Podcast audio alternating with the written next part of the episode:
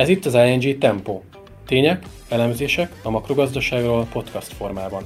Virovácz Péter vagyok, az i en gé Bank vezető elemzője, a podcast házigazdája. A célunk az, hogy közérthetően tárlaljuk a legfrissebb makrogazdasági adatokat, a gazdaságpolitikai eseményeket, és bemutassuk mindezek hátterét. Kérem, kapaszkodjatok, mert már is diktáljuk a tempót.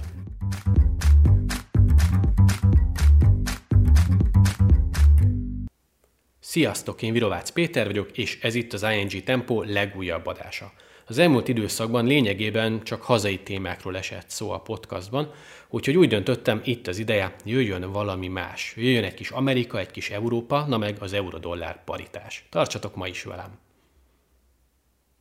Sok szempontból kijelenthető, hogy történelmi időket élünk manapság, elég csak fölmenni a Magyar Nemzeti Bank honlapjára, és rögtön három furcsa dolog jön velünk szembe. Az euróforint árfolyam négyszáz felett van, az infláció kétszemjegyű, és most már a kamatkörnyezet is kétszemjegyű. Na de, ahogy említettem, nem a magyar dolgokról szeretnék beszélni, van egy nagyon fontos másik dolog is, egyébként ezt is meg lehet találni az em en bé honlapján. Elég csak megnézni, hogy mennyi a dollár-forint árfolyama, itt is láttunk bizony négyszáz feletti szinteket. Úgyhogy valamit már sejtünk, valami változott. Bizony, az euró-dollár nagyon közel került a paritáshoz, sőt, hát volt olyan időszak, amikor át is vitte az egyes szintet. Mikor is volt ilyen legutoljára? kétezer-kettőben. Bizony. kétezer-kettőben volt utoljára az, amikor a dollár többet ért az eurónál. Aztán hús, eltelt röpke húsz év, és július tizenkettedikén az euró-dollár, ha csupán pillanatokra is, de benézett a paritásnak megfelelő egyes árfolyam szintre. Aztán két napra rá pár óra erejéig is képes volt mindezt megtenni. Úgyhogy alapvetően áttörte végül érdemben azt a küszöböt, amit kétezer-kettőben tett meg utoljára. Ahhoz képest, hogy egyébként kétezer-húsz végén még bőven egy egész kettő felett volt az euró-dollár árfolyam, hát igen komoly párfordulást látunk. Ennek pedig az elsődleges oka természetesen a piacok kockázatkerülése, vagy a befektetőknek a pénz mozgatása, hiszen egy nagyon komolyan bizonytalan világban élünk. Nagyon sok a változó tényező, és minden igazándiból rendkívül rossz irányba halad, és egy ilyen helyzetben mindenki a biztosabb befektetéseket keresi. Nagyjából úgy tudnám jellemezni a helyzetet, ugye Ausztráliára is mindig azt mondják, hogy nagyjából ez egy olyan ország, ahol minden meg akar ölni, hát most kb. A befektetők is így érzik magukat, most minden azért történik, hogy ők elveszítsék a pénzüket. Szóval volt itt Covid, voltak itt különböző ellátási zavarok a termelési láncokban, aztán mezőgazdasági válság, energiaválság, úgyhogy kaptunk itt mindent a nyakunkba. Persze nagyon sokat számított az is emellett, a sok negatív tényező mellett, hogy milyen különbségek alakultak ki az Egyesült Államok gazdasága és az euróövezet gazdasága között. Miközben az Egyesült Államok gazdasága egyre jobban teljesített, akár növekedési, akár munkaerőpiaci szempontból, az euróövezet egyre inkább lemaradt. És mindez persze szépen magával hozta a monetáris politikák, illetve a kamatok különbségét is. A Fed kétezer-huszonkettő márciusában nekiállt a kamatemeléseknek, aztán elkezdte kiszívni a felesleges likviditást a piacokra, eközben hát lényegében az Európai Központi Bank, ha úgy tetszik, zömében tétlenül nézte az infláció felfutását, meg azt, hogy más jegybankok egyébként a környezetükben egyre vadabbul emelik a kamatokat. Ugye míg a Fed a nulla nulla huszonötös szintről lényegében két egész öt százalék közelébe emelte a kamatokat, addig az Európai Központi Bank az idei év folyamán hát lényegében ötven bázispontot emelt, ez volt ugye a legutóbbi kamatdöntő ülés eredménye, de hát ugye a Fed is nemrégiben ülésezett, és egy hetvenöt bázispontos kamatemelést gurított, úgyhogy hát az Európai Központi Bank továbbra is lemaradásban van. De nézzük, hogy most hogyan is állunk. Ugye július közepe felé elértük a paritást, aztán jött egy szusszanás.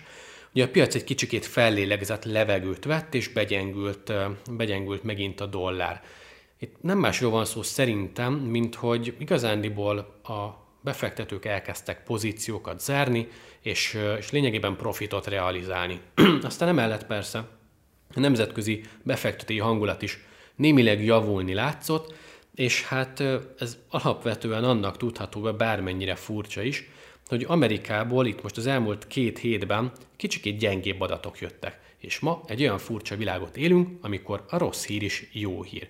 Ugyanis, hogyha gyengébb például az amerikai gazdaság állapota, akkor a piacok azt kezdik el feltételezni, hogy a, hogy a jegybanknak nem kell, az amerikai jegybanknak nem kell majd olyan szigorúan venni ezt a kamatemelési ciklust, egy kicsikét kisebb vagy alacsonyabb kamatszintnél állhat meg végül ez a szigorítás, vagy a kamatemelési ciklus. Elkezdték tehát kiárazni a kamatemeléseket, vagy annak egy részét, és ez persze elkezdte gyengíteni a dollárt, és erősíteni az eurót. De ugye az euró oldaláról is azért volt némi pozitív hatás, mégpedig az, hogy úgy tűnt, hogy valamiféle pozitívum történik a gázellátásban. Ugye a, a nulla szintről, az északi áramlat nulla százalékos teljesítményéről, hát úgy tűnt visszatérünk negyven százalékra, aztán végül csak húsz százalék lett belőle, de ugye alapvetően volt egy pillanat, amikor a piac azt gondolt, hogy egy kicsikét talán távolabb kerülünk az energiaválságtól, vagy legalábbis az euróvezet távolabb kerül az energiaválságtól. És mindemellett persze valóban elkezdte az Európai Központi Bank a kamatemelést, ami némi bizakodásra adott okot. Aztán, ami megfordítja majd a folyamatokat szerintem, és amiatt tényleg csak arról lesz, hogy ez most egy ilyen komolyabb levegővétel, egy, egy újabb nekirugaszkodás előtt, az az, hogy igazándiból semmi nem változott az ég egyatt a világon. A kockázatok ugyanúgy megvannak, a recessziós félelmek ugyanúgy velünk vannak, és lényegében összehasonlítjuk az Egyesült Államokat és az euróvezetet, még mindig bizony az eurozóna az, ami jóval nagyobb kockázatot fut a válság tekintetében. És persze lehet mondani, hogy az Egyesült Államok már technikai recesszióba süllyedt. Kijött a friss második negyedéves adat, és két egymást követő negyedévben már látható, hogy az amerikai gé dé pé negyedéves összevetésben zsugarodott. Ez az ugye, amit technikai recessziónak hívunk, de ez olyan kis minimális, hogy azért ettől még nem fognak a befektetők, a hanyatomlok menekülni. Eközben pedig ugye az euróövezetben hát folyamatosan egyre inkább úgy néz ki a dolog, hogy fel kell készülni arra, hogy Oroszország irányából nem jön majd gáz, és hogyha ez így lesz, akkor hát nyilván elemző legyen a talpán, aki most kitalálja, hogy ez milyen negatív hatásokkal jár, de hát nem lesz egy fáklyás menet, az egyelőre biztosnak tűnik. Nagyon sokan megpróbálták egyébként számszerűsíteni, hogy mégis milyen hatása lehet annak, hogyha Oroszország irányából nem érkezik gáz Európába, milyen gazdasági következményekkel lehet számolni. Nyilván országonként eltérő a dolog, de úgy nagyjából azt lehet látni, hogy az euróövezet egészére becsült, becsült hatások, azok valahol a, a mínusz fél százalék és a mínusz öt százalék között szóródnak, úgyhogy gyakorlatilag bármi elképzelhető. Az i en gé saját elemzése nagyjából úgy zanzásítva az összes többi kutatást, arra jutott, hogy olyan egy és három százalékpont között lehet az a növekedési veszteség, amit az euróövezet elszenvedhet, hogyha nem érkezik Oroszország felől gáz. Ez igazándiból azt jelenti, hogy már kétezer-huszonkettő második felében az euróövezetben is megvalósulhat a technikai recesszió, még inkább a negyedik negyedévben és az első negyedévben, ugye jövő év első negyedévében, és hát emellé kétezer-huszonhárom is nagyon-nagyon úgy tűnik, hogy egy mínuszos év lehet az év egészét nézve, úgyhogy mondom, nagy a bizonytalanság, de, de lényeg, lényegében, hogyha patika mérlegre rakjuk az amerikai meg, a, meg az euróvezeti kilátásokat, hát akkor a befektetők részéről még mindig inkább Amerika irányába billan a mérleg, Amerika tűnik egy biztosabb pontnak, növekedési szempontból is, meg egyébként kamat szempontból is. Mert hogy egyelőre az Európai Központi Bank igen elkezdte a kamatemelést, csak hát nagyon úgy tűnik, hogy baromi későn, és az ablak ugye elkezdett bezáródni, az úgynevezett kamatemelési ablak.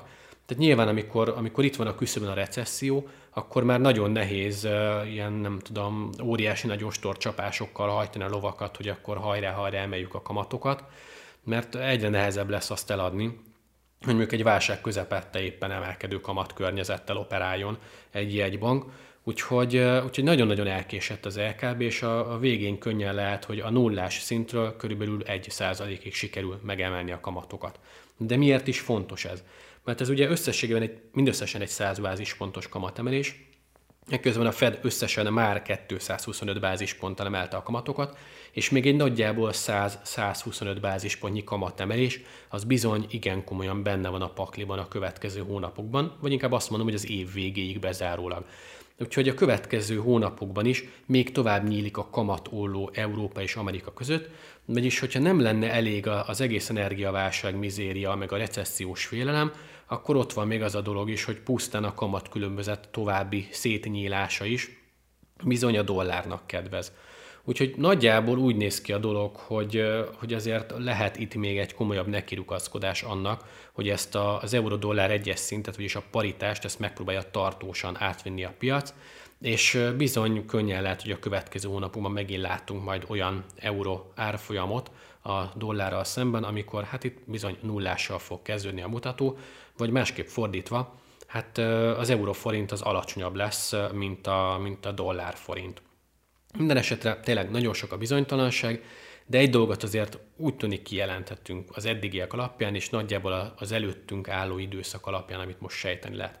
kétezer-huszonkettő bizony a dollár éve lesz, úgyhogy az euróvezet gazdasága, meg az euró, meg úgy egyébként itt a közép-kelet-európai régió, ami mindig szenved, amikor a dollár komolyabban erősödik.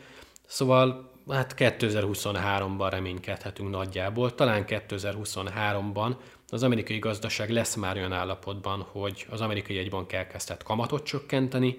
Nyilván az euróvezet még egy kicsikét sebeket nyalogat, de, de alapvetően ezzel mindenképpen azt mutatja, hogy inkább, inkább mehet fölfelé megint az euró-dollár, inkább egy euróerősödést látunk, ez kedvez majd a kelet-közép-európai piacoknak, és bízhatunk abban, hogy ha az euró képes lesz magára találni, akkor ez majd szépen magával rángatja kelet-közép-európát és az itteni fizetőeszközöket. Úgyhogy kétezer-huszonkettő a dollár éve, kétezer-huszonhárom bízunk benne, hogy az euró éve, és talán remélhetőleg a forint éve is lesz. Hát ezzel a bizakodó zárással szeretnénk most mindenkitől elköszönni. Köszönöm szépen, hogy ma is velem tartottatok, és hamarosan találkozunk. Addig is mindenkinek kellemes nyarat. Sziasztok!